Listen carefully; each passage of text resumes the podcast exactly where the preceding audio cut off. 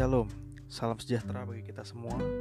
Pada kesempatan kali ini kita akan merenungkan sebuah renungan yang berjudul Kematian Merupakan Gerbang Menuju Kemuliaan Surga. Bacaan diambil dari dua Korintus lima ayat satu yang tertulis, "Karena kami tahu bahwa jika kemah tempat kediaman kita di bumi ini dibongkar, Allah telah menyediakan suatu tempat kediaman di surga bagi kita, suatu tempat kediaman yang kekal yang tidak dibuat oleh tangan manusia." Demikian firman Tuhan, syukur kepada Allah. Betapa kecil rasa ngeri terhadap kematian pada orang percaya, karena kematian akan membawa jiwa memiliki sepenuhnya hidup yang tersembunyi di surga.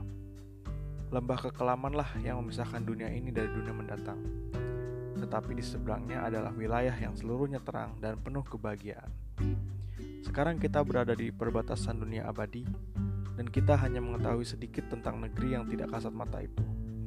Kematian yang menjelang akan membukakan kita gerbang itu, dan mulailah kepuasan rahasia diberikan demi mengisi keinginantahuan kita yang kudus.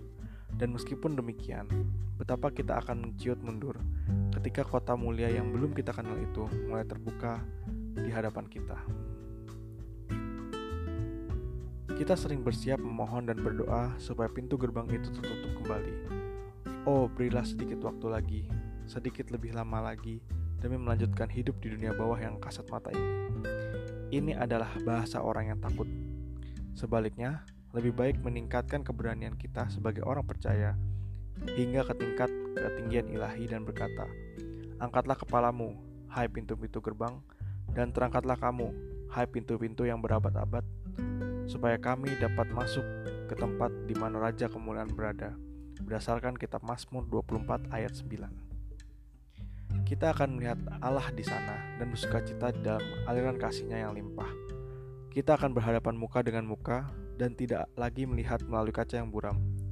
Betapa hidup kita akan mempertunjukkan kemuliaan tertinggi. Sungguh inilah hidup kekal dan kesukaan tak terkatakan. Betapa mulianya kesempurnaan dan kehormatan, baik tubuh maupun jiwa, terbentang dengan sendirinya. Inikah mahkota yang begitu ogah-ogahan saya perjuangkan di bumi? Inikah hadiah perlombaan yang saya jalani dengan begitu lamban dan malas-malasan?